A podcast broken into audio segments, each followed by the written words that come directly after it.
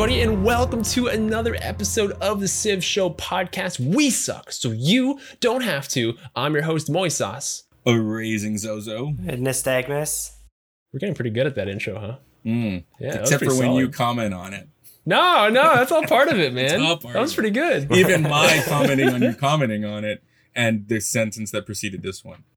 I just remember the good old days when it was just me and Moy for the first 20 minutes of the podcast. Mm. Oh, geez, It was that so a di- orderly. Uh. you had cohesive conversations. Those were the days. It took turns. Took yeah, we turns, interrupt didn't, each other. didn't wow. interrupt each other. Overbearing. There's a lot of listening involved. In. Listening. what happened, guys? I don't know. I don't know. I can't figure it out between the time that you weren't here and you are here. It used to be so good. This show used to be so good. It'd be so much better back So in the much old days. Bring back the old, Well- the old material. Half of the show was better in the old days. Definitely happy to be here. Uh, it's always good to talk to you guys because it's the opportunity we get to talk in real life instead of like through Discord and stuff, right? Yeah, It's I still- this is the time. It's still through Discord though. Te- Stagnant. technically correct. Hey, go- technically yeah. correct, which is the best kind of correct. the but- best kind of correct. Yeah, join join our Discord. I think that's what you're getting at, right? Join, Yeah, join that was the segue, man. It was awesome. So let's talk about uh, first. Uh, we're gonna. I'll give you a rundown of what the episode's gonna look like. We're gonna talk about next Sunday. We have a special announcement for you, so stay tuned for that. We're gonna talk about the new patch Byzantine and the Gauls, and then after that, we're gonna talk about everything else. So let's start with boom. Last Sunday. Last Sunday. I I, can, I knew that the end of the game we kind of had that conversation about what we're gonna do with wonders and stuff like that, and I didn't really pipe up a lot because here was my basic strategy when I walked into that game. Basically, I was going to uh, speed to work ethic in Aurora, build up my production, and then I was going to build wonders because I knew that everyone was going to be far away from me. So It's a cromulent Oh, strategy. I- I it's was- a Zoe strategy. I was going to do that because I like to call wonders GG buildings in a score Mhm. game where no one would ever threaten me in any way, shape, or form. Um, I was going to build GG buildings until I won the game, which is exactly what happened. I get how that could be frustrating. I, I get why it's that's why. Moy's wrong. That is legit. That's a legitimate strategy. You sat back, you risked it all. What if someone attacked you? That could have No, happened. I, I I understand. I just think it's a little a little heavily weighted too much on one thing versus other thing. That's Yeah, all I'm saying. Let's be fair. Like honestly, I didn't. My my army um um count didn't get above 500 until the very. So basically, I was like build GG buildings until the very end of the game when everyone's going to turn on me and try to take me out, and then just build army the last like 30 turns of the game. Right. That way, I just have a huge army at the end, and then no one can take me on. Right. And so. Uh, uh, that was my basic strategy walking into the entire game. I was like, I'm going to grind out a victory here. It's not going to be a pretty victory. It's not going to be an overwhelming victory. It's going to be, I'm going to squeak in past the finish line. We've all been there, and it's like, he's gotten victories like that. I've gotten victories like that. I just- You're I- welcome I- to the club. and I needed a win. I needed a win. And Yeah, then you know I what? get it. I You get had- it. I get it. you had a big lead. It wasn't. It wasn't even a contest. Like the the action was between me and Moy. Uh, yeah, it was. That was. you know, oh, that was, was, so close. like- so close. So for me, for that game, you guys know my opinion of mods. I still have not met a mod I liked. Um, that was fun. I'm not saying that I liked it though, because uh, it still had some wonky things that I just see generally in mods. Uh, the biggest one for this one was once you finish the Renaissance, that's it. You're basically a gimped civ. Uh, you know, most of our units were all knight replacements. Um, so you know, maybe on a marathon speed game, that would have been a lot more my fun. my favorite moment in that entire game was when my dragon, which was the the unit they used for the dragon, was a tank, and it upgraded to a tank. And so it didn't, it didn't change at all. It just upgraded to a tank. That's Visually, it's still the same thing. Like, did this work? Like, so that makes me wonder, like, hey man, is Moy attacking me with a bunch of hydras? Oh no, they're tanks. That's worse.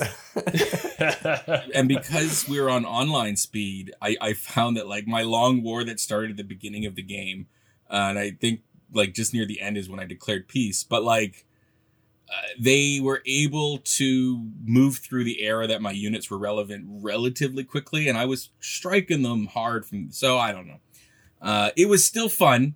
I will say that I like I I was still genuinely entertained. Uh, I you know I I I still believe the computer was incapable of declaring war on us uh, unless a vote made them do so. Um, Jury's still out on that one. I'm not sure. Yeah, I don't know. I did don't three know. other Although- test games, and none they of were, the computers declared they were war. very less warmongery than like you would I would expect. Like Civ, I'm just used to being. de- I was declared war on by Canada. That's how like much the game hates me. Like Canada is like, yeah, you know what? Screw you. I'm just declaring war on you. like, but yeah, but yeah, I, I there is some eh, compelling evidence that Zoe comes up with that, and maybe in the mod they were not capable of declaring war on us. I just like I like the meme that like everything bad happens to Nystagmus. I like this meme. Let's keep this going. Like I doesn't I can't let we can't let this die. It- it's, so good. It's so far been happening though. Like I don't know. The game just the game's just like, oh, it's the Stagmus. So comets are gonna fall on his cities and blizzards are gonna hit everything. we had no modes. There was no, no, modes. yeah, there, there's no so- modes. Which, what would you guys think of that? Could you imagine though if there was no modes and a blizzard did run through Nystagmus' city and blew up all of his holy sites? Dude, that would have been it happened at the very the end. greatest It happened at the end of the game. That's true. I remember that. That's Yeah, right. He got like devastated by a massive blizzard. Yeah, I remember. Man, if that happened early in the game, that that would would have that would have nullified it. I'm like, yes, I got it. And then Oh. a blizzard destroys all my holy sites. I'm like, Apparently, they fixed that bug. They say that in the patch notes. Uh, but the mod is not the game, like really, right? The no, mod- no, no, no, no, no. So apparently, um, it's like a, it was a bug where they weren't checking um the adjacency bonuses like on repair or something like that. So it never got to that point. But then every campus, or not every campus, but every district and every tile needed to be checked separately. So it's like it's not like you can make like a check bonus when it's repaired, like that piece of code. Like every every district and every tile improvement needs a separate function to check to if it's repaired and then get all the bonuses that were there before. So that was the bug apparently. If that made sense to either of you. This is a question we should ask, I think, at the end of every mod because I have a feeling this won't be the last mod that we we we see. So for you guys, this is an individual thing. Would you want to play this again on the Civ show? My vote is no. I, I think This particular mod? This particular mod. I think there's too many holes in it. I would need to see a significant upgrade, and I'd want to see um, more sustainability throughout the game beyond the Renaissance uh, somehow. I don't know what they would do. Um, but, and then also the map was just too gigantic, um, which made it difficult. So I would say no, this is not one that I personally would want to try again without some significant upgrades.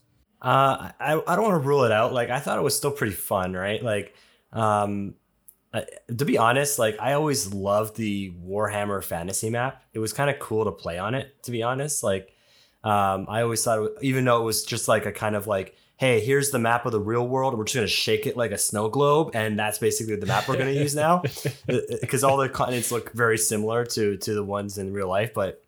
Um, um, I always was like, uh, back when I was really into Warhammer, I always thought it was a really cool.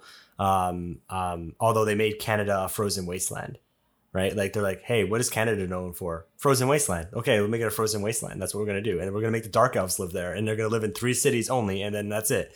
Um, although I do think that they're the main issue would be balance it, because like if you start where in on that land, like the dark elves, I don't know about everyone else, but like the fact that I can I can farm like grasslands like on Yeah, tundra that was crazy. and- yeah. and then I got the Aurora, and because every one of my tiles was tundra, all of them. Um, I feel like though they had to put that because if you didn't have that, you'd it'd struggle. You'd struggle a lot more. oh yeah, without it- so it. it's one of those things where it's like if I'm not OP, then I suck, right? Like if, It's more like damned if you do, damned if you don't. yeah, I had a lot of tundra, and it was useless. I was vampire, so it was useless for me. right. But it was like I didn't have a single city not in tundra. I didn't have a single non-tundra tile. That was like um, it was just basically all tundra. Um, and so we'll have to see. I, I wouldn't rule it out, but I can definitely see those like uh, uh, concerns. I would call them concerns about the uh, balance and, and the map in general as well. I would say I would respond to Zoe to not expect an entire game of new of new units in a mod because that is a lot. This has a lot already. This Warhammer is more than most, so I guess appreciate what's there. Maybe playing on a slower uh, speed might be more your fancy. uh, or just use the units more. So like I don't know, maybe me and Nystagmus didn't really get to use the war units, but I think you did. So at least you got to use part of your civ or part of your uniqueness. Uh, whereas we didn't really do that. We just used the the adjacency bonuses that were given to us with our civ ability and our leader ability. Um, I would do the mod again. I wouldn't do the map again. If I you would could do do, a- the mod on a different map, On just like a regular map. Yeah, Yeah. like a regular civ generated map. you know, if there was one easy fix, uh, if you're gonna have seven units, why not have some of them are in the medieval era, and then have Yeah. a co- like the the Space game is so yes. rich, like it's such a rich game that you could have done one of the big units from each of the empires and have it that this is the replacement for tanks, just so Mhm. there is a little bit of a. Str- you got seven units, why not stretch them out over the eras? That might be an easy fix. I do want to give props, though. I know we're doing a lot of criticizing, but a lot of props to the I- person who yeah. made that mod. Yes. Because that Yes. mod is like really complex. It- and Yes, I, I, I do have to give them props on that one. That it's a really complex mod. Whoever, if they're out there listening to us eventually in the future at some point, um, we did have a lot of fun. We're just it's constructive criticism. I'm trying to say it's constructed It for next time for civ 7 if you make it again this is what we'd do and it would be like that much better We'll you know? have them on the show. We'll have them on the show. That would be awesome. That would be awesome. And maybe we'll play the game and be like, hey, "This is what I might suggest." Um, And then and then they'll just be like, "Hey Zoe, when you're able to actually use a computer, then you can talk to me." oh, shit. What up? What up? It's over. It is over. All right. Good night.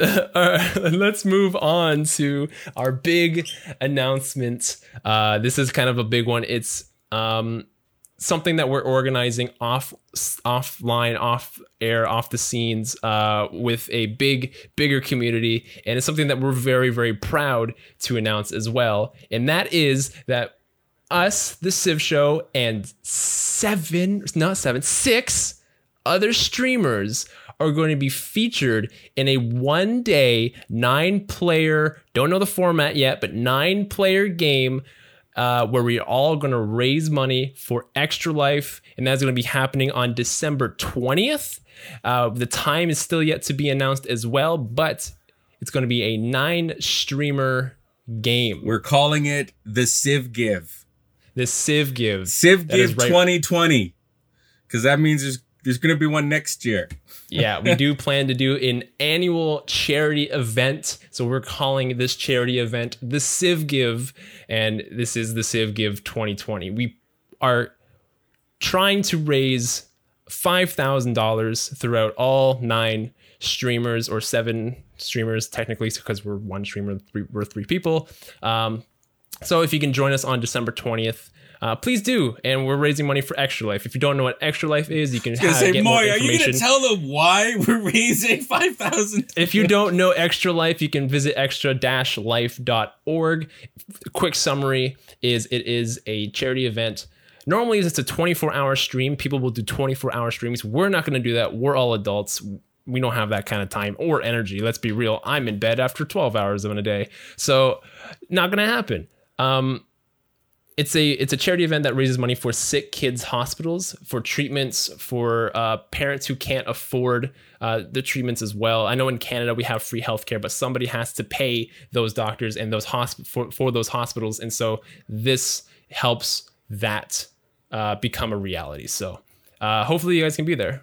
I bet you before then uh, we can probably get a rep on the show to have a chat too. So Yeah, so let's announce who will be joining us for the Civ Give 2020. It's six incredible streamers. Do you guys want to do one each, or do you want me to just do it? Or sure. No, I, I like I like being involved. I like being involved. You know me. Uh, I'm I'm so modest most of the time and, and quiet um, that I. Uh, that I, I I like the occasional opportunity to get to speak. All right, Um, so I will start. Sure. Uh, the first, the first streamer that is, uh, I guess we'll do this in like a, a more dramatic fashion. The first streamer that is going to be joining us on the Civ Give 2020, like Nystagma said in the chat right now, Van Bradley, my dude. Shout out to Van Bradley. I- just came across uh, some of his work recently, some uh, some good stuff. Uh, he's a he's a sailor friend, uh, or he will be one day a friend. Uh, Foibles, the one and only. Foibles is it All Foibles the. Magnificent? I think is the the official title. Uh, you could give it to him. I'm sure All he right. won't mind. The Yeah. mag- hashtag the Magnificent. The one I'm going to introduce is I think has the uh, I know you were showing that kind of little um, that little tag that little thumbnail we have. Um, I think hands down the best uh, headshot. Uh, Peppermint Butler. I, I Yeah, I love that headshot. name. It's such a great oh, name. it's so good. Uh, Can I can I show it on the stream right? Like, can I bring that back up? Hold on. Can you guys see it? If I do this, yeah, yeah, yeah.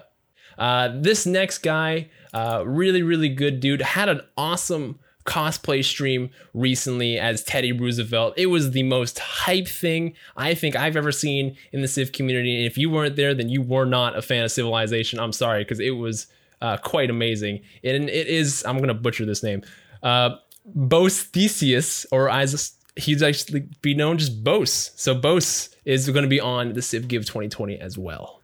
Did we mention the magnificent 100 games, 100 days would We also not. be there? I just Oh. need everyone to know that this is true. Uh, it has been confirmed. Um, he was busy. He was busy, and uh, we said, "How about how about Tuesday?" And he said, "Tuesday's no good." And we said, "Well, how about Wednesday?" He said, "Wednesday's even worse than Tuesday." And then we said, "How about Sunday?" And, and I that was wondering if during the intro if you were gonna like squeeze in a Simpsons quote somehow, and you did it anyway. I did it. Uh, so, I did it. I did it. Uh, Wow. And then lastly, who do we have to stay? uh, lastly, we have uh, On Spot TV, who on Spot TV, B. The CPL representative on Spot TV. Jay, and, and uh, it's also John Curtin's great uh, nephew's cousin's former roommate, right? Yeah. I heard that too. Yeah. Yeah, man. That's such a good picture. yeah, those are all going to be all six streamers uh, that are going to be featured in the Civ Give. Plus, yours truly, Moises, the Stagman and uh, Raising Zozo. So please join us December 20th at a TBA time for the TBA format of the Civ Give 2020. You'll be We're going to raise $5,000 for sick kids hospitals. Help us raise money for sick kids. Please. It's beautiful. Moving on. Okay, so that that was a big announcement. Uh, let's talk about the Byzantines and the Gauls, the two new civilizations. Uh, Zoe, you have experience. You released a video today too, didn't you, buddy? I did. Yeah. I released a video. It wasn't uh didn't have any bells and whistles or sound effects or editing or script uh or cohesive storyline, but I released it. It got done. Uh the too long didn't read though. Go to like one minute or one hour or two minutes and I give a, a good synopsis. Uh it was uh I like this civ. I really, really like this civ. The Gaul Um, the talking Gaul. about? So this is the Okay. Gaul specifically. I played both today. Um, I even made a movie for the other one, but we'll see. Um, so they're a a culture production civ, yeah, and the only one. The only I, one. and I'm amazed by like I'm sure there's some others that you might be able to consider, but production culture, but they're and they're ancient. They're an ancient. So getting lots of production and culture in the ancient era is huge. The biggest, awesomest thing for them is the the uh, uh, op- oppidum, oppidum. Their um, unique, uh, their unique zone, right? district. So it's the industrial yeah. zone, but they get it at ironworking. So you can get ironworking really, really fast. This allows you to earn great engineer points in the ancient era. So, like, what I found was, and I, you, you basically get, because usually you're not getting these guys until at least the medieval era. So, um, I got all, th- I got three of the early, um, engineers and they were all fantastic and they made a huge impact on my empire. Cause it's things like a free, uh, three charges and a free medieval wall in a city. Yeah. What? That's Man. fantastic. That's fantastic. actually. I didn't like, consider that until you mentioned it in your video. Yeah. about the great engineer points, and I saw like how like in action, and I was like, oh my And- god, like, yeah, yeah, this is insane. just rapidly you get them so quickly um and the production's nothing to laugh at like you it gets a baseline of uh like a plus two production bonus if it's adjacent to uh, strategic mine. resource So- or whatever. And strategic. What? when I listen to the the the, the thing, because I know the one thing that they have is that you can't build specialty districts immediately next to the city center, right? Yes. So, right. yes. um, how did that work out when you first founded cities? Did you have to like culture bomb to try to start getting districts in or something like that? Is that how it operated? So uh, when with your first city, it's not difficult to build a mine. You know, you might have to buy one lot. And that first mine you build is like all the adjacent ones for the first one that you do. Um, then after that, it's not as many, but it's still almost like each adjacent, or you might get two adjacent or three adjacent. When you build a new city, that was a little bit of a pain in the butt. Uh, pretty much, you want to make sure that you have extra builders. So, build early builders, go for it. Spam builders because every mine you're building, you're expanding the borders of your empire. Uh, and every mine also produces a plus one culture, and it gives a minor adjacency bonus to. and to that will expand your borders too. And that will plus also expand your It's- borders. Yeah, yeah. I Um, can see like someone yelling in the game when we're playing, like Zoe goes, ah, like because I can see that city placement would mean a lot, right? So like if you're building things near mountains, you got to make sure that you have tiles open that can build districts, right? Because the, the districts around the city center can't be used, right? right. Um, Yeah. And so you got to be aware of like where you're placing your city center for those adjacency bonuses that you could like hurt yourself. Now they offset that because mines give them adjacency bonus as well, and then they took away Yes. districts that give adjacency bonus because of that yeah, power. it's exactly it. so Right, you so- so you don't need as many buildings. Uh, that's what I found. Um, and because um, of the culture push, I actually like I found that my culture was doing fantastic, and I didn't have to do anything for it. I did not need to build any culture buildings to have a good culture going. Um, so yeah, it was because every unit you build, you get twenty percent of the unit's production it, as a lump sum of culture, right? Mm. Um, So you end up progressing very rapidly through through the culture uh, civics tree, which is a big advantage. Um, and then their early unit, the Gaelic warrior, super effective, very effective at uh, holding off it barbarians. sounds really good. It Yeah. is. It is. What's the what's the exact number for it? Let So me see. It's, it's- plus. You go ahead. It's a you know. twenty. Base. It's, it replaces the warrior. It's a little more expensive. Uh, I think it's like um, 120 production or 120 gold. it's 120 Which I think versus, like, 80 I, I think it's gold, like think, an right? extra 10 production or like an extra like like either 50% or third production um so it does take a, like five turns easily at the beginning but it it gets plus 10 combat bonus against any unit that has a higher attack than it and like it's a warrior so like that's every Yeah. unit pretty much is gonna have a higher no, attack well, than not it. necessarily. It's that is like swordman basically. yeah So they can Um, fight against swordman yeah but and then they get warrior. they get a bonus too with like all the They- other they units get- around them. And Yeah. Yeah, yeah. that's the key is that they get a plus two bonus for each adjacent and that's like enemy units too so they like being surrounded uh, but the, the army in the end you want a big swarm um, and they can be very very effective. So I guess So, yeah. they really re- they went really hard on the whole barbarian hordes thing. they did. They did. Like this this is built to have a big big army. Um, and so yeah it, uh, most of your cities are good production uh, and those things can shoot. Those Yeah, uh, the- they, they, the they can make a industrial range zones, attack. right? yeah. So like you know with with the barracks you now got these three three units Yeah. that three districts that can fire The one thing I thought was interesting when you contrast the two civs that were interest, introduced, so the Byzantines and the Gauls. So one, I think that they did that because they're also related to one another. So Byzantines being um, kind of an, um, the successor to the Roman Empire, um, and Gaul being kind of like the barbarians that came into the Western Roman Empire and kind of basically eventually became the kings of that area. Um, is that Byzantine is clearly geared towards an offensive war, offensive religious game, whereas Gaul seems to be more of, hey, we're going to give you a, a- basically an extra encampment. So it's a very defensive empire, and you get to creep your empire out by simply building um, mines, right? So like, it's a good analogy right? So you can they they've really contrasted those two civs. They have two very different play styles, which is one is very offensive militarily, whereas another one is very defensive, especially early game defensive, kind of like um, uh, the Mayans being as you know probably them and the Mayans will probably be the two the most early defensive civs in the entire game. And what- right? uh, what I found, uh, like, yeah, you can't build a district beside the city center, but great place to build wonders. You know. Let me interject there. You can build. Let me clarify. You can build an aqueduct, Yep. You can build a aqueduct. canal, Yep. And a dam Yeah, beside so your city no center because those are not yeah. not the districts, districts. that have buildings, not Yeah. the districts Yes. that have buildings. Yeah. So even like even a diplomatic quarter cannot be built beside a city center, correct? Correct. You no, yeah, correct. You have to you have to be at least so that is that means you cannot get uh the extra envoy, I believe is is is building beside it. So so yeah, very cool Civ. I'm looking forward to being them on Sunday. Uh I also got to see the full spectrum of the the new era system.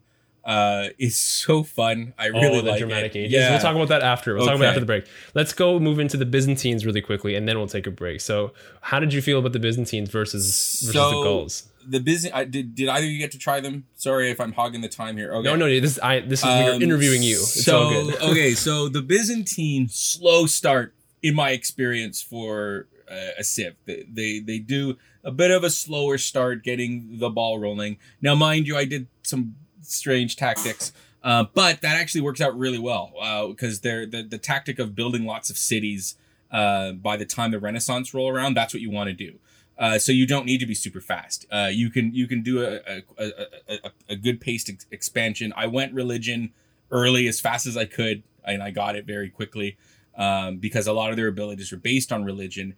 And once I started pumping out cities, I got to like seven cities. That's a that's pretty good. The biggest awesome thing is you basically rush to your uh, divine right, which will Yeah, get you the- your knight, so your Yeah. special unit. Okay, and then you start building your hippodromes. So your hippodromes, when they are built, this replaces your entertainment district. It builds on it a free heavy cavalry. Okay. That Yeah. you don't have to pay maintenance for, that you don't have to pay upgrades or anything like that for. So once you have like seven cities, these things are dirt cheap to build. The hippodrome, like even in a crap production city, I think it took nine turns. Most of my cities was like four turns. So when they build, you are dropping this powerful knight unit, or it would be a chariot if you don't have it yet, which is fine. That's a useful unit as well. And then if you build an arena, you get another one. So if you have seven cities, all right, and this is what I did. I built up to seven cities, and then I built the hip, and there you go. There's 14 knights um, for a civic that is great to get anyways, which is monarchy. Uh, and then you explode onto the scene. Um, and then uh, like having all that faith meant that I was able to actually convert cities. Um, and uh, I just before the show, I was just on my my my attacking mode. Um, so yeah, very cool. I like too that this is a civ that once that age, the Renaissance comes and goes, most of their abilities still apply. Right? Most because most of this thing, so their their main one is if the city has been converted uh, to your faith, um, your heavy and light cavalry attack the city walls. So it's like Mhm. they brought a battering ram with They them do full damage to city walls they do full yeah. damage to city walls.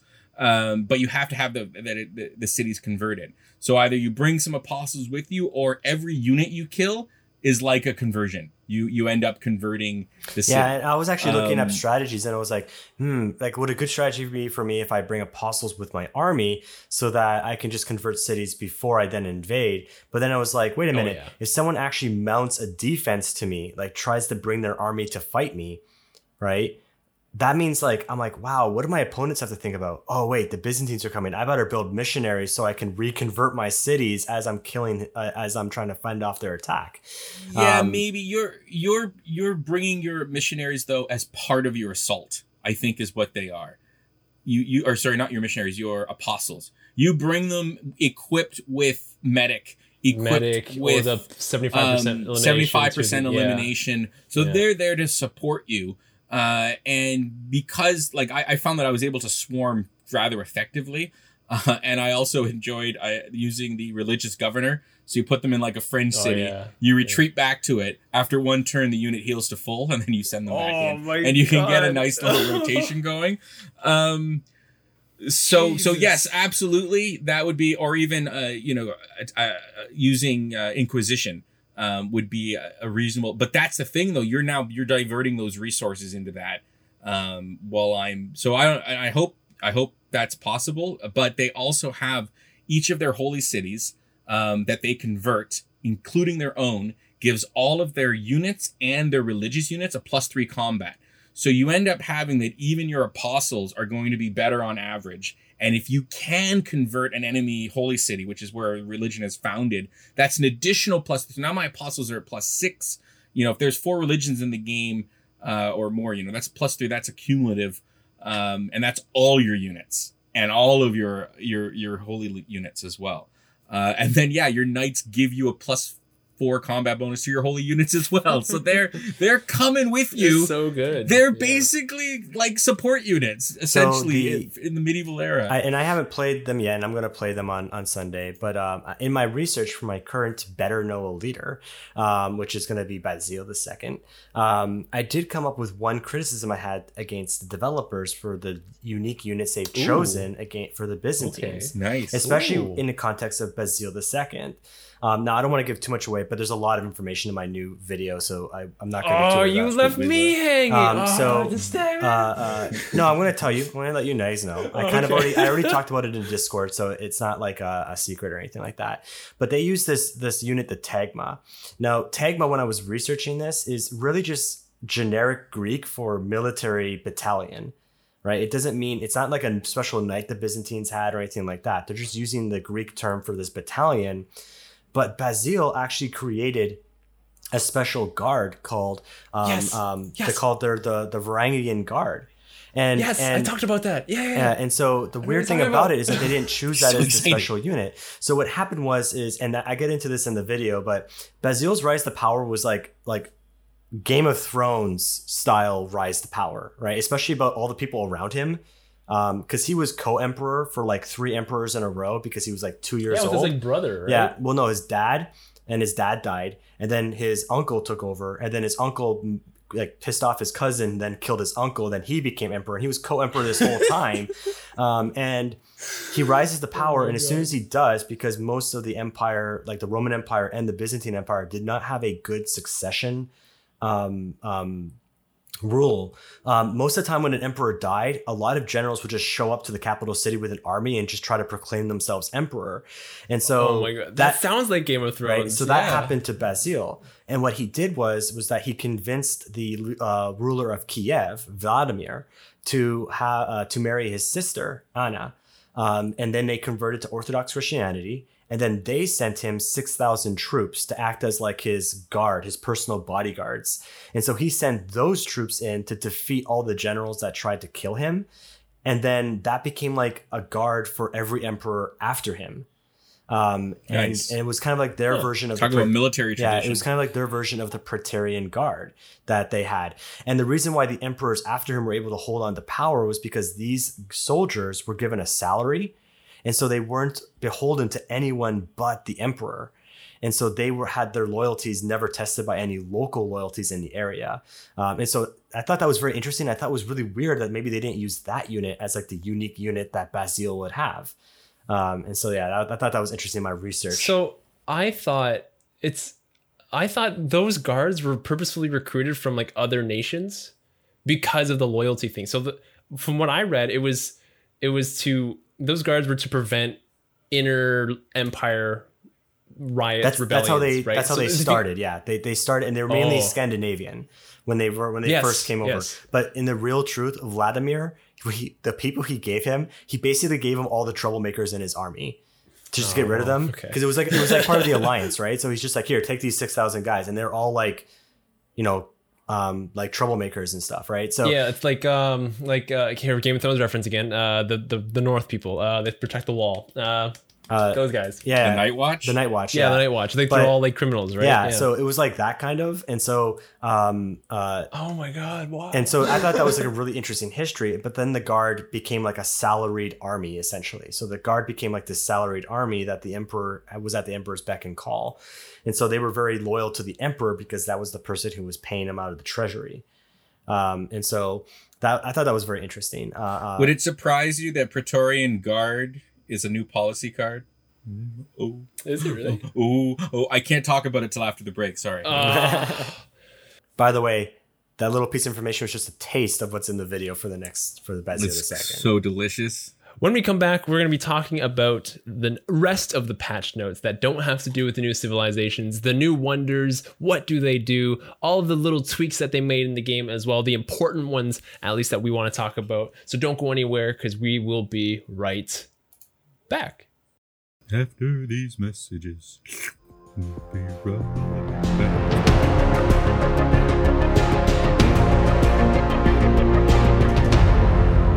Welcome back to the Civ Show podcast where we suck so you do not have to.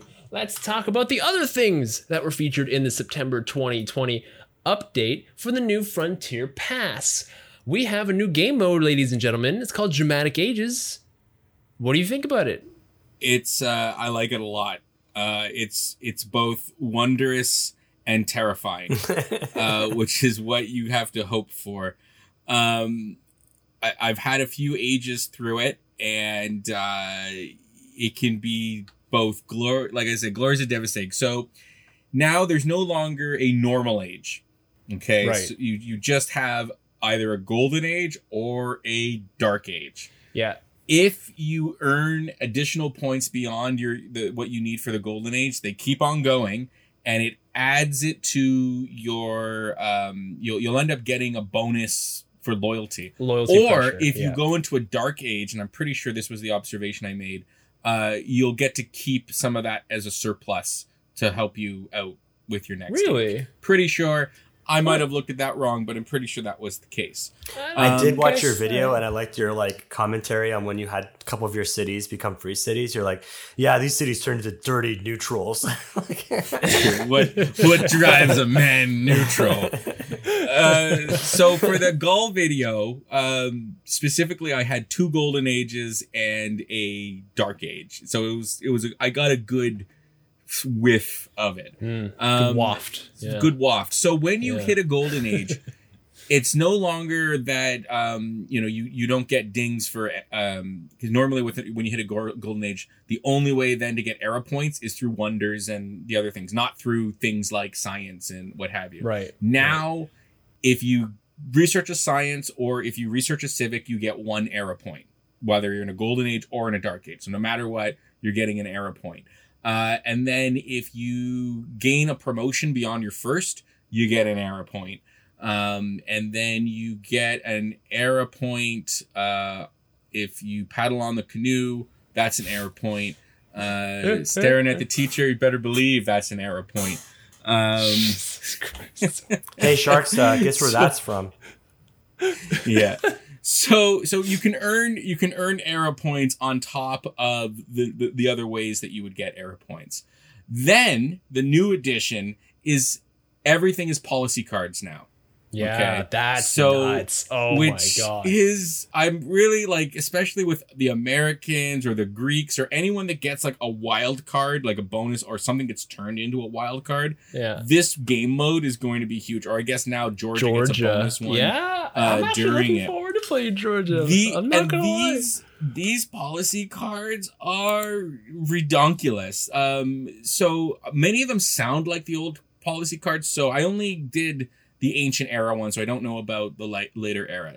Okay, well we can read through them afterwards. Mhm. So Okay, you don't want me to read through them now? Okay, no, no, read, that's- read, no, read through those. I Oh, meant the later ones, like the modern era ones and the whatever. Yeah, yeah, yeah, sure. When they, yeah. So, um, the first one's free inquiry. So your commercial hubs and your harbor districts make uh, that make gold makes the same amount of science, and your campuses make gold. So all Yeah. three of those make gold in science. That is one that you can choose. That's I love that. That that's a lot of gold in science in the right sort of, especially if you're using the owls. Um, monumentality. That's your same old, same old plus two for all your builders and settlers, and you can purchase them with faith. Okay, so that hasn't changed. Um, the Exodus of the Evangelists, uh, I think is pretty much the same. Plus two movement It's for it's exactly the religious, same, and then yeah. plus four charges, and then the Praetorian Guard. Didn't we just hear that term, the Praetorian Guard? there is now a civic for war during a golden era. And specifically, this one is wounded units can heal plus 10 hit points per turn, plus two production to encampment districts and buildings, which I'm guessing Wow. in, in, in there. That is That's great. That's healing across the board is is super useful. That's oh my god. That with the Byzantines is just ruthless. Throw man. that in there Oh too. Yeah. God. So they're all fun. now the problem is though, like I you'd get them if you get your classical era one, you probably don't have po- political philosophy yet. So most civilizations for your first golden age, for a big chunk of it, you're not even getting an advantage. So now uh, I encourage you, gentlemen, go and get. Not that you shouldn't be doing that anyways, but get it as quickly as you can. Get political philosophy, uh, so that you can benefit from uh, from these guys. And then, as always, your cities generate um, extra uh, culture, um, with or sorry, uh, extra um, loyalty. Sorry, loyalty. Yes, what I meant to yes. say. They exert. They exert. They exert more. additional. So it's it, normally it's like 1.5 times the amount of population in your city, and then it decreases for every tile up to nine tiles, yeah. something like that. Uh, yeah. So that like you get you get that. So it's not like more loyalty. You exert more loyalty. If that makes sense. So flip side of the coin, uh, Dark Ages. So yeah, don't Golden Ages sound fantastic and sparkly and wonderful? You would always want one. You know what you don't want is a Dark Age. Uh, so I found out the hard way about Dark Ages uh, because I got one and it sucked a lot. And you, fi- the first couple ages, it's easy to hit your uh, to get your golden age, and then it gets a lot harder. Uh, where like I was like, oh my god, I'm like 14 points from being able to get a golden age. So, you know, you get your, your typical dark age stuff, your loyalty goes down. You still have the same sort of earning things that'll get you era points. So you're, you know, if you discover a science or discover uh, a civic, you'll get an era point. Same thing for upgrading Yep, units, yep. all that stuff. However, the little add-on that they did is now a couple of your cities turn neutral on you. Uh, so they flip just like a rebellion. Uh, and they, at, it, it sucks. I had two two cities that I had just built medieval walls with my engineer in, Oh, uh, no. and they and they both flipped, and I was like, okay, I am Oh, not man. taking those back. Now, fortunately, you know, one of them was six turns from rebellion. I hope to me and not to the opponent, but that really sucked. All of a sudden, having these two cities popped up. Um, at least though, I believe normally with a rebellion, you if you had a unit in the city, it dies. It just it's just eliminated. Um, pretty sure, With right? Re- rebellion, no. It's when it's the city's captured, you lose Okay. the city. But if it rebels, I think it just rebels. moves uh, away. it moves out of your borders. It moves right Yeah, to the border mo- yeah. with the uh, free Yeah. cities. okay, I wasn't. I, I couldn't remember. I thought that if if if it if, like if it flips, I thought that it. Okay, well it it at least expels it. Uh, so you you you at least have that opportunity to take it back. But that it's I think it's just the lowest uh, lowest loyalty, and that can be pretty easy to do. It can be a real big pain in the butt. Uh, so that really really sucked to have that happen. The policy cards are actually pretty fantastic. I, I Yeah, like, these are one of these. worth saying. Yeah. So like isolationism is like that's an easy like go for it. All of your domestic trade routes plus three food, plus three production, plus three gold. Okay, that's pretty good. You just can't train settlers. All right. That's yeah, not, I, I've used this one. I've used this Yeah, one a lot. Actually, that's not yeah. too bad. Uh, I, I there was I think it used to be less than that. I think this is a little It just better. used to be food and production, but Yeah. now now it includes the plus that three gold. That gold is is good. Um, the Baron Robbers, I I think has gotten better. Uh, so plus fifty percent gold, plus twenty five percent production in cities with banks or a shipyard, and then minus two amenities. I think that's slightly Sounds- Could be uh, wrong. Um, then you've got your what that is. your soft target. So this is plus ten combat strength versus city attacks and district defenses, but minus three combat strength against units. So this is like you know just just go and uh, and this is crazy. This is a war one. Then you're aggressive in a dark age. That's yeah so crazy. yeah so this is to encourage you to do that um, wow. despotic paternalism this is a neat one plus four loyalty per turn in cities with a governor but minus 15% science minus 15% culture in all cities without an established governor Oh. so that's this could- actually not that bad yeah. That's okay. actually not that bad. Um, that's one that like you know if you as long as you got your governor set up and like the ones I'm reading right now too Um, these are, I think, the medieval ones, so there might be a couple in between there. You're reading some industrial ones. I, I maybe uh, this is Renaissance. I think that I'm looking at right now. I'm Uh, literally for- looking at it right now. It says industrial. okay, all right, maybe I'm that far along in the game. Now, my new favorite one that I was like, this is really cool, and I could see you making a big comeback with this one, even though it kind of really sucks, uh, is the Samoders Hyviri. Oh my god, yeah. It's a crazy long Yeah, so Yeah, you it. get a plus 50% production bonus in your capital. Okay, that to me is like Civ 4. Those of us that maybe remember Civ 4, that's what Civics got, gave you the uh, civic Oh the bureaucracy. You got plus 50% production in your capital and plus 50% gold.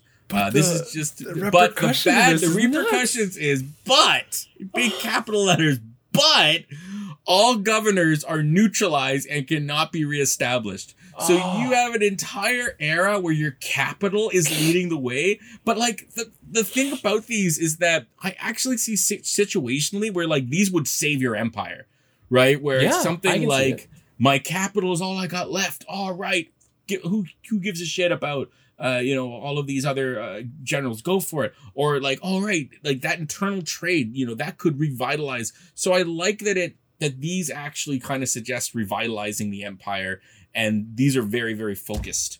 Um, so when you're Georgia, apparently Moy on Sunday, Mhm. when you have, I I think. can choose. a heroic Yeah. age, or is it just a golden age? It's just golden. It's just golden and dark. There's no heroic, I don't think. I think you're gonna come up with some crazy combinations there. Dude, like, so this is kind of cool though, because when you think of like even a recession, like a dark age, right? Like a common dark age recession, it's like they do a lot of policies in real life to like, it's like, oh, uh, we they we lower the mortgage rate so more people can buy this, but Right. then overall the country probably has like less money because of the of the of the stock market It's called crashing, right? monetary policy. Yeah, so like I, that's kind of neat. It's like 50 plus fifty percent production in the capital, but all the governors are are neutralized. Like that's that's so crazy. Because if you have a production problem, you're like, okay, whatever. I need to I need I need this key district in my in my capital, and I need an industrial zone.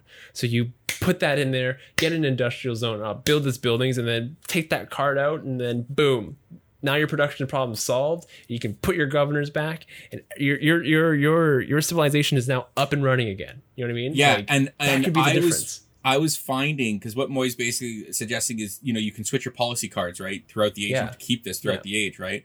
Um, I was doing that and and it, exactly for that purpose, like just temporarily. Okay, now okay, it's done. Um, that's a great way to build a bunch of wonders. Um, so yeah, the the the the Dark Age is devastating, losing two cities, and if that's what it is, I've played a couple games, and so far that's what it's been. Two cities go. Okay. Um, if it's just like that, two non-capital cities, that is devastating. it depends on the difficulty. That's what it Maybe, maybe. No, it I is. don't- It is. So is it Prince, depend- Prince, the CPU and the human will lose the same amount Yeah. if they're in a dark age. The harder difficulties you play, the human loses more than the CPU. So, and it's interesting you mentioned that. Uh, that's what I found really fascinating about this. If you have a dark age, you're gonna lose that city. That's a neutral city. It's fair game, Moy. It's fair game. It's, fair, game, Moy. I'm coming for that city. You can't. No, this is Moy. I'm not declaring war on you. This is a neutral city. Yeah. This is yeah. a neutral. So Like, I think it's fun. I- yeah, cool. honestly in think reality, it's gonna what's add gonna a really happen cool is dynamic. like if I ever did that to Zoe, Zoe would be like, "I consider that my city still. I consider it my yeah, city." that's Much fine. like If I you am- if you take Much, that city, much that like is a I am, declaration much of like when I'm the Caesarian of a city state, that is my city, and I consider it my empire. And if you attack it, then you're declaring war. That's what's gonna happen. That's a what's- declaration of war. That's what's actually gonna happen. you know, foreign policy is whatever we make it, Nystagmus. Okay, if you if Yeah, you, you at least I let you know. If you're that know, bold, you could, do it. You could, you Yeah. could totally say the same thing. So yeah, I'm looking forward to this mode. I think uh, it'll complement secret societies really, really well, uh, and make for a really cool game in in Mhm. the future. So I hope I hope you guys like it too. I'm I'm just looking at is- isolationism and thinking, oh, Georgia has access to dark age policy cards whenever they want, and so it's like, oh, I'm just not building any settlers right now. Let's just put this in so I can have Yeah. really good domestic trade routes. And then like, Yeah. oh, I want to build a settler. Just take it out. Look Take at it it's out. just- wow, Amazing. I'm so. I'm. I've never been more excited in my life to play Georgia. I don't think I'll ever be more excited in my life to play Georgia. this will be the only time. This will be the only time. what what I uh, and I don't want to backpedal or anything, but what I think would be interesting about the whole free city state thing would be you can take someone's city states without a formal declare, declaration of war. Exactly. Right. Yes, that's that's, That's what the idea saying. behind it, right? So yeah, like Yeah. now, oh yeah, So it's like now you got to be the bag. You got to declare war on me now. Yeah, I don't know. Karn war Dog thirty seven, statue of Zeus. You want to talk about the Yeah. statue of Zeus? Let's talk about the statue of Zeus, dude. Okay. So I was I was fifty percent right on this. I was fifty. I'm gonna I'm gonna call it. I was fifty percent right on this. So I I was fifty percent right I, on it too. I though. say that I thought they were going to do the most OP thing they could with it because that's just what they've been doing lately, right? They're like, hey man, what should we do? Should we make this like super OP or just normal OP? And like, no, no, all the way OP, right? And so um, I thought when they were going to add the production bonus, it was going to be to all units, right? But I guess not. But they when you build it, you get way more units than I thought you would. Like it said grants free units and then you get production bonus. So I was like, oh, you get like one unit, like every other thing that gives you a free unit. This one gives you three right. archers, three spearmen, and a battering ram. Right? Like now granted, that's great for Moy because now it didn't give him cover units and the battering ram, right? Yeah. So yes. here we go. Yeah. Okay. All right. I deserve this. I deserve and so but then 50% production towards anti-cavalry units and plus three gold per turn so um yeah like that uh honestly i think that's just like uh, I think Zoe was right that for the for when we talked about it, like basically think about all the special units in a game. The vast majority of them are like these special cavalry units that people get that are like really overpowered. And so Yeah. this is just kind of like a wonder that's just like now you're immune to all the OP civs in the game. And you know, like oh, Gran Colombia got you down. Build Temple of Zeus. Now you can build like all these like all these anti cover units. Um, and so. Right. uh, I you just I think we need a commercial now. Got you down. Here's the solution: Temple Oh. of Zeus. Oh, dude, making that video tomorrow. It's gonna All right. happen. Um, but it is a pr- it does seem like a pretty powerful wonder, right? And it'd almost be worth it simply just for the um for the free units too, right? Like The three three archers and three spearmen. Now you could be in a situation though where you can't move them. Do, does that mean you have to delete them? Why wouldn't you be able to move them? So, or does it like where does it build them? Because like it's it's this is six units suddenly being built in a eh, city. so, so- this is stacking, right? From what I saw on the picture, yeah, they all stack on top of each other, but you just need to move them right away. right. So what if you can't? You can move some. No, you- there's no. It's, that's Will not it let you skip your turn? Because I thought you couldn't end a turn. no, if- no, yeah, yeah. if- you don't have to be able to move them immediately. You just have to move them on your next available opportunity. Yeah. Okay, and then if you can't can't move them, if you can't move them, yeah, they can't attack when they're stacked on top of each other. It's like when you have a unit in a in a city, but you have another unit that gets built in the city. You have to move like the the melee or the one unit before you can shoot with either of them. Right. Yeah. W- What I like about this one too is it's pretty much a free Eureka for mercenaries. Uh, you know, six units. That's that's two units from getting that ding. That's Uh, true. I never Oh, thought about Karn that. Dog does Yeah. say if you were sieged, right? Yeah, so if you're sieged and building this, Oh. yeah, you're gonna you, you you might be having a bad time. Okay. Yeah. I guess. But much like how I learned how that that's what happens with vampires, right? Like, like uh, Yeah. uh, when your vampire gets moved back to your capital, if it's attacked immediately after that, it dies. And so, um, I was sieged at one point though. Like someone killed my vampire, and my capital was sieged, and so Oh. then my vampire died for good. So, um, Yeah. Yeah. So I guess yeah, in that rare instance though, like, but really, if you're building a wonder when your your cap your capital is sieged, I think your priorities are not like the greatest at Maybe. that point. It's This wonder is also quite expensive. Okay, just a, It should for be. hindsight. So a pyramid is 220 production. Statue of Zeus is 400 production. You know that is a big investment. But if Uh, you if you it's the total same as up, Petra. If you total up the amount of production it takes to build three archers, three spearmen, and a battering ram, what's the difference between Oh sure. that? Oh sure. No, yeah, no, absolutely, no, no question. I'm just saying that uh, for an ancient wonder, that is probably the most expensive ancient wonder. That that that's like a medieval wonder cost. I mean, if you got work ethic, then Oh, sure. If you have work ethic, you, you can build anything you You want. build whatever you want. You build the Um, GG buildings. You build the GG buildings. That's what you do, right? Like you get work ethic. You build GG buildings. You GG at the end of the game, right? Like yeah, it's, you just build wonders, man. I think one of the I th- like you guys talk about the unit spawn, but I care more about the fifty percent production towards anti cavalry units. Yeah, reason that is a being, big deal. yeah, reason being, melee units after uh, swordmen or even swordmen all require a strategic resource. You get iron for your swordman, musketmen for your, uh, sorry, niter for your musketman, oil for your infantry. None of the anti cavalry units need any strategic resource. So if you are in a pickle and you don't have any strategic resources, you can always build anti cavalries. So this is almost a guarantee that you will have faster production in a current era unit at all times. And I think that is really good. And it's all your cities, right? All your cities. Yeah. Yeah. So it's it's definitely a spectacular ancient wonder. 400 production is double the pyramids basically. So it is you are dedicated if you're going to pull this this one off. Uh, however, if you're a civ that gets uh, say engineers quickly, uh, That that yeah, so like the to do Gaul would be really good because they can boost their production towards wonders. But this is also a very good investment for uh civs that have anti cavalry unique units like Greek, yeah, Sweden, imagine Impi, a uh, civilization Shaka. game where the best civilization that can build the Temple of Zeus is a barbarian civilization, Uh, right? the Gaelics. Um, and, and and and I don't know if anyone knows this. Barbarian is Greek for literally like non-Greek. It's it's Greek for like foreigner, right? Um, so anyone who basically you're a barbarian if you don't speak Greek. That's basically what the term So- means. Um, we're barbarians. Yes, we, we are. are. We are barbarians. Yes, we are. Right Yeah. on. Okay. Hey, maybe an apostle can come and recruit us over to the Greek Empire. That'd be nice. So that's that wonder. I did not get to the biosphere, uh, so I was not able to to see the biosphere. That's fine. We can talk about it in theory. Well, it's available right in front of us via our computers. via our computers. Yeah, the biosphere. So it must be built along a river adjacent to a neighborhood district. So it's a double whammy requirement there. Uh, in Gathering Storm, it receives plus. The more I think about it, this the more more ridiculous this is.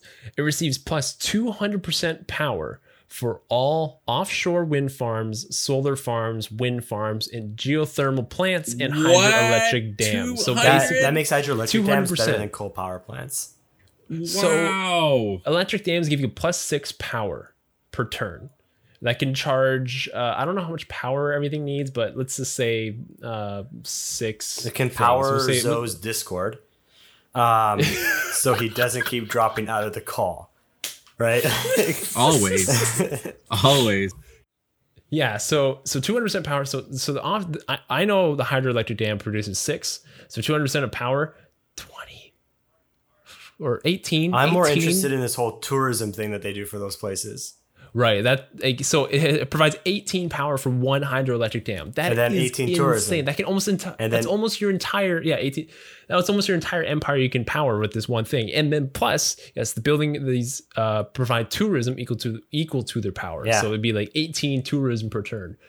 What the? So you just and then think about it. If you get that, then you could just spam wind farms like everywhere and Yeah. get tourism. That's how you can push yourself Yeah. above the the the thing for for cultural victory. Because apparently, as soon as you build the biosphere, people then suddenly don't think wind farms are eyesores, and so wow. You still Too get, the, real, sci- man. you still Too get the real. science bonus when this thing is built? No, 100 that's okay, only that's for base only- and rise and fall because Okay. those games don't contain power. Right, right, right, right, right, right. Yeah. So if you don't have Gathering Storm, if you have the uh, vanilla or base game and or Rise and Fall, uh, when completed, you receive 100 science for every marsh, rainforest, and woods in the city that the biosphere is built in. You also get plus one appeal. This is in both games. You get plus one appeal to That reminds me adjacent to when I got rainforests and marshes. when I got Galileo, Galileo in the last game, where I was able to get 100 science for every adjacent like mountain tile, and like every tile on my land was mountains, and I got Galileo, Oh. and I was I was able to build like Yeah. five sci- I was able to research five things in a row with one turn. It's Have you? Ever was that the first time you've ever gotten him? No, no, but like I've never seen it. Like I was like, oh, so I can, so I don't have to strategize where I put them. I can put them anywhere, and it doesn't matter, and just get all the science. Yeah, it's like you get so, it's like a one time boost of like oh here's like five free sciences. It's it's it's nice. It's very nice. Um, but the biosphere um, obviously really good with Brazil because they already have the plus one adjacent or plus one appeal to their rainforest. So this is an additional plus one appeal to their uh, rainforest. So like the amount of national parks you can put into rainforests is completely insane. Um, this would also go well, I think, with Maori because they don't want to build improvements on their trees or rainforests anyway, and they can build national parks with the rainforests now. If you compare that with Eiffel Tower, get more appeal into your land, then suddenly Maori has a ton of national parks, and they become one of the best culture victory uh, civs in the game. This is still a late atomic era. Yeah. This is you get this with synthetic materials, and that was sort of the discussion. When would you get this? So as massively awesome as it is, and it's like this is this would be a game changer, I think, late game. Uh, Yes. es- especially You would you would pollution use does. this to push you over the edge for victory. Yes, Right? Like that's what you would It's do. like right? secures Like, your victory. you would yeah. time it so that you would suddenly get tourism for all of the windmills you've already built, for all of the uh, hydroelectric dams you already have, um, and it would be like, oh, I'm going to build this, and then it's going to push my culture above the the threshold Yeah, for you're- victory. and your yeah your tourism shoots up too because all of the buildings provide their bonus in tourism equal to their power like that's yes so but it is a very late game wonder very late game But that's so we'll fine. probably They- never see it it's very true, but that's fine. Like, like the game needs uh, late game wonders as yes well. it does it like does. like Broadway is is lackluster because like re- realistically you don't need that many great works. Uh, uh, Sydney Opera House is pretty terrible as well. Same reason, Right. Uh, Fair, fair. Like, there's not a lot of good late game wonders. So this at least this is a good a good game one. This is a very For very sure. very good one. The only other thing I saw in the patch notes that was really interesting, I don't know if you guys saw this. So Antioch is no more. Um, the- right, because that was a business yeah, unit, An- right? Antioch is now becoming Venice yeah. as a city state. So no no like suzerain bo- changes. It's just the name change. Yeah. that's it. I just so Venice is but coming back. where's antioch from Antioch is a Byzantine uh, city. oh that's why Yeah. okay i was gonna say So- like does that so suggest the next city? Antioch is in um, in Asia Minor or modern day Turkey. Um, Mm. It is one of the cities that formed um, that one of the it's one of the major cities that the Crusaders took in 1100 when they took Jerusalem. It was one of the major um, um, cities that was forming their base. So Jerusalem, Antioch was another one, um, uh, and there was another major city that was the base of operations for them. So Antioch's a very important city um, in the Byzantine and, and um, Caliphate uh, empires, uh, the Muslim Caliphate. So it makes sense that it would no longer be a city state. It, it, it's been part of many empires. Yeah, yeah. So they have to they have to replace it. Uh, I think the last thing that really is major in this update is that they fixed the work ethic bug. So now, when your holy sites get pillaged, when you repair it, you get the adjacency adjacency back. So now the whole plan of if you get work ethic ethic, just everything go and pillage all their again. holy sites. the world longer makes strategy. sense again Ugh. I don't know. I liked that. Bring that back. It should be like if it's pillaged, but not if it's killed by like a natural disaster. If it's pillaged, like that's the only way to counter this thing. One Like, city state on. they should bring in, you know, what'd be really cool as a city state for them to bring in Who? Troy, troy and Yeah, have it oh, and yeah. have it give you like Good defensive bonuses. Like military, military city state. Yeah, a military city state that gives you defensive bonuses. It makes your walls better. Because Troy was known for its walls, right? So it would be like That'd be plus five, plus ten combat strength. even to just like city- plus cities with fifty walls. percent or yeah, something like that. or Plus, or it just- if you're Suzerain, it makes your walls behave as if they're one level higher. Oh, Yeah. uh, okay. So then, but once, once, so basically, once steel happens, like they're they're done. Yeah, yeah, it would be like a very Which makes sense because yeah, they don't. that you can yeah, get. yeah, yeah. That would make actually sense though, like historically. Yeah, too. the only other city that has now, famous right? walls like Troy would be Constantinople. Um, Constantinople. Are you sure it's not Istanbul? Well, well ancient Constantinople, modern day Istanbul, right? But Istanbul is not Well, really you know, even old New York was once New Amsterdam, and I, why they changed it, I can't say. I, I'm guessing people just liked it better that way. Well, I'm just using it as the name that actually had the walls because the walls are actually not really intact anymore in Istanbul. Um, but Constantinople, back when it was called Constant- Constantinople, it used triple walls. So its walls were actually like impregnable, like you couldn't get through them at all. They could actually be repaired in between attacks. And the Titanic was also an unsinkable ship. Yes, it was. I Unsinkable. Hear, I you know, it worked great until the Turkish bombard came. Um, you know, I But I, but I'm in, glad even in with that, Byzantine even in, they even when gunpowder was invented, the only reason why the Turks took the city was because they overwhelmed it. Right? It was Right. like yeah, like if you have like a million bombards, and yeah, you're gonna take it down. But it was because they overwhelmed them with force at that time. and they cut off their. Uh, And also- this is what I learned. This is what I learned by being the Ottomans. They cut Oh. off their uh, their naval access. Yeah, which is how they were. And we have to keep the remember, city too, fed. the Byzantine Empire at that time was nothing more than really a city state at that point. Like, right. um, and no one really knows this. Do you know the real reason why the Byzantine Empire fell? Ooh, what's the real reason why the real So- Byzantine wait, wait. I Empire want to fell? guess. I want to Oh, guess. okay. okay. Uh, syphilis. No, Uh, AIDS. no. Oh, that's too soon.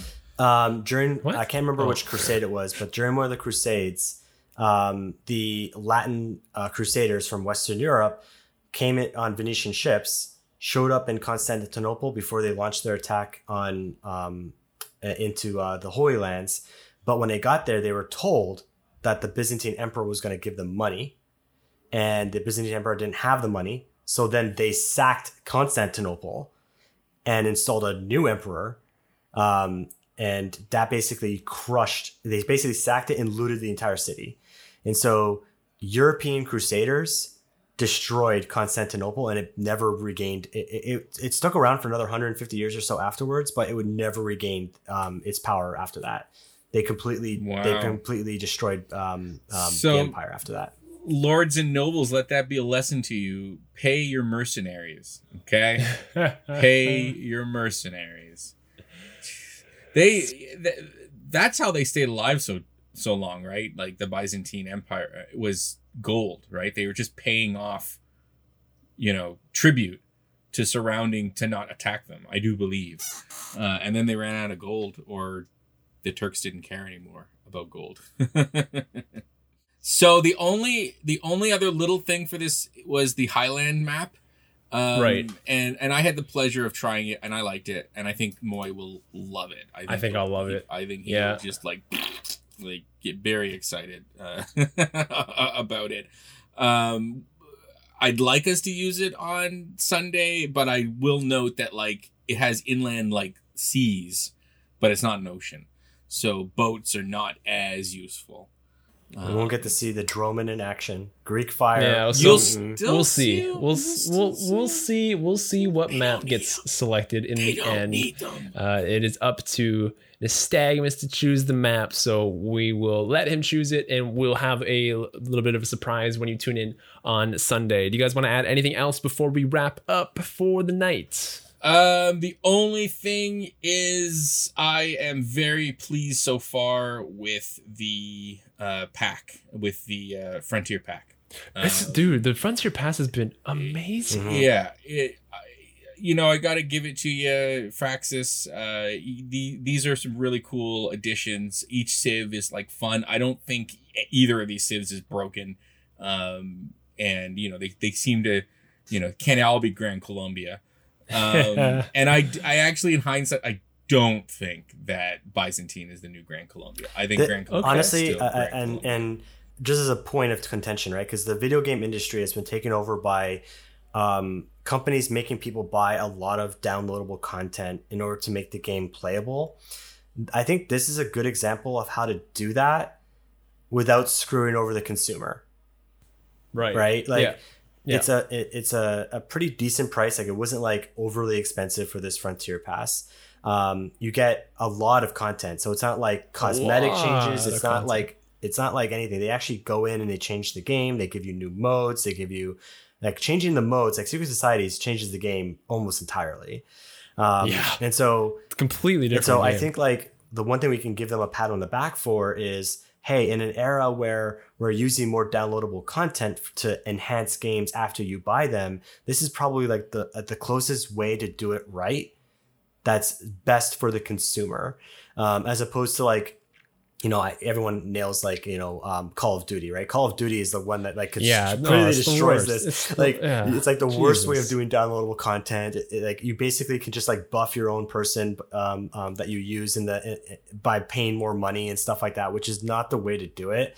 Um, um, it, it doesn't change the experience. All it, all it does is it makes the experience better for like a select few people and makes it worse for everyone Right. else, right? Um, Pay pay to play is not pay to win. Whereas um, the way that they're doing it is, hey, pay for this like passport. Essentially, it's a one one time fee, and we'll give you a whole year's worth of content for this one time fee, um, as opposed to like, hey man. Uh, hey, only some people can buy Gran Colombia, or only some people can buy the Byzantine Empire, or something like that. Instead of it being all this piecemeal thing, it's like a whole. You get a whole package for it, um, and so I definitely hope they don't go away from it because you can definitely turn it into more of a cash cow if you make it so you have to buy like each civ independently or something like that.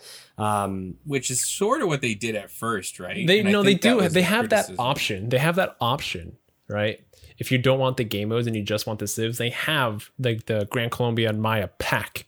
Right. But if you buy the new Frontier Pass, you get that automatically and the game modes. And I think, and we're we're not being paid at all by anything, by any measure. yeah, Um, this we're not this, this we're not affiliated th- with them at all. I just um, want to make but- that clear. But what I'll say is, um, you know, there's something about value for your money. and and Karnak's right, but, uh, and, but the idea is that they gave the choice, right? Like right. you got the yeah, you can get choice. vanilla. you Um, can get the vanilla, and it's a perfectly good game.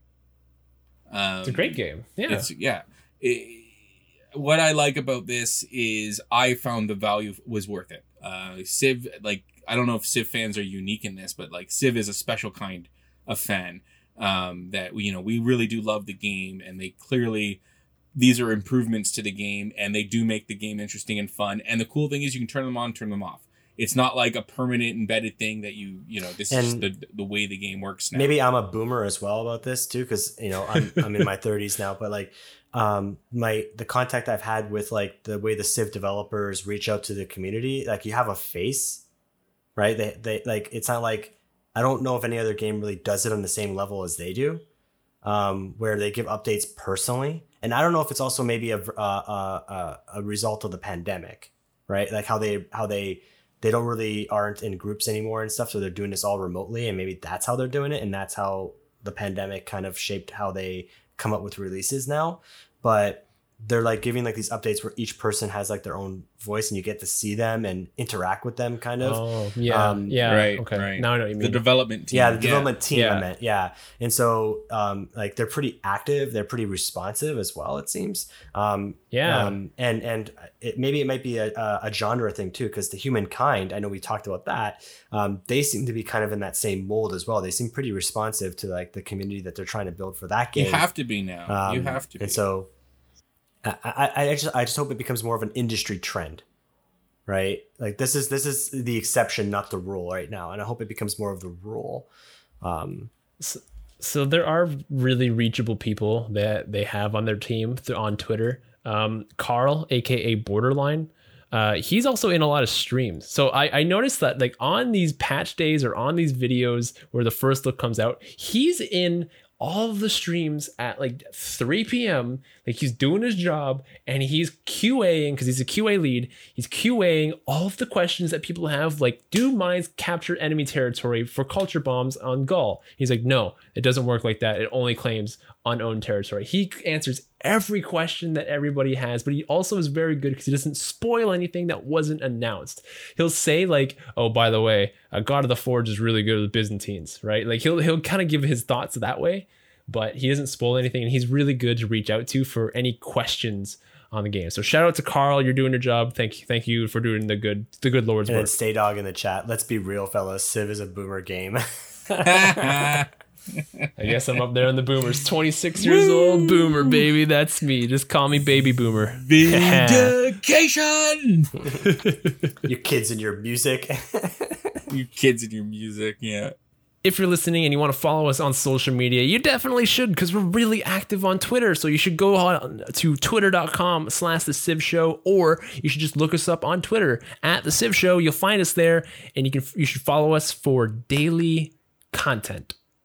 Although, Moy, if you're looking for the more intimate connection, Oh, you tell me more. You Yes. definitely should join us on our Discord.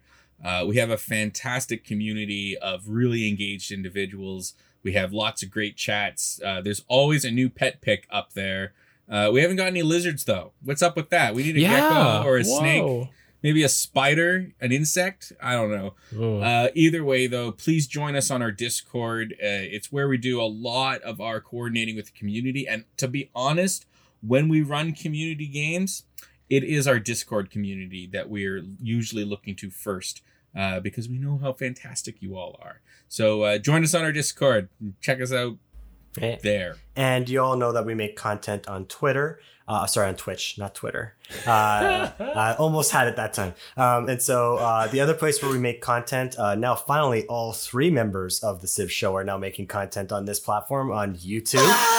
So definitely, Oh, this uh, is incredible. The yeah. world is falling apart. So What is definitely check us out on YouTube. Apparently, uh, Zoe now has a segment there called uh, Zoe's Re- uh, Raising Reviews. Raising Raising reviews. reviews. Right, so nice. They're super long. Um, I have Yeah. a, a, a video series right now called Better Know a Leader, where I talk more about history of the leaders, kind of just kind of a general background. So far, I've done Sir Wilfrid Laurier, Kupe of the Maori, and I've done uh, Robert the Bruce of the Scots. Um, and now I'm going to be doing Basil the Second. That's going to be coming out in the next couple days. Um, uh, for the better known leader, and then Moy he does kind of more freestyle uh, uh, videos on kind of more topical subjects of the civilization community. So check us out on YouTube, give us a subscribe there, and uh, and I hope you enjoy our content there as well. Thanks for listening, guys. Really appreciate it. Be sure to tune in on Sunday for our unveiling of the Gaul and the Byzantines and the dramatic ages with Georgia. Oh, baby, because it's going to be a fantastic game. We hopefully, hopefully, you can tune in Sunday at 7 p.m. for the Civ Show. Sunday, Sunday, Sunday. If you're not there, you'd better be dead.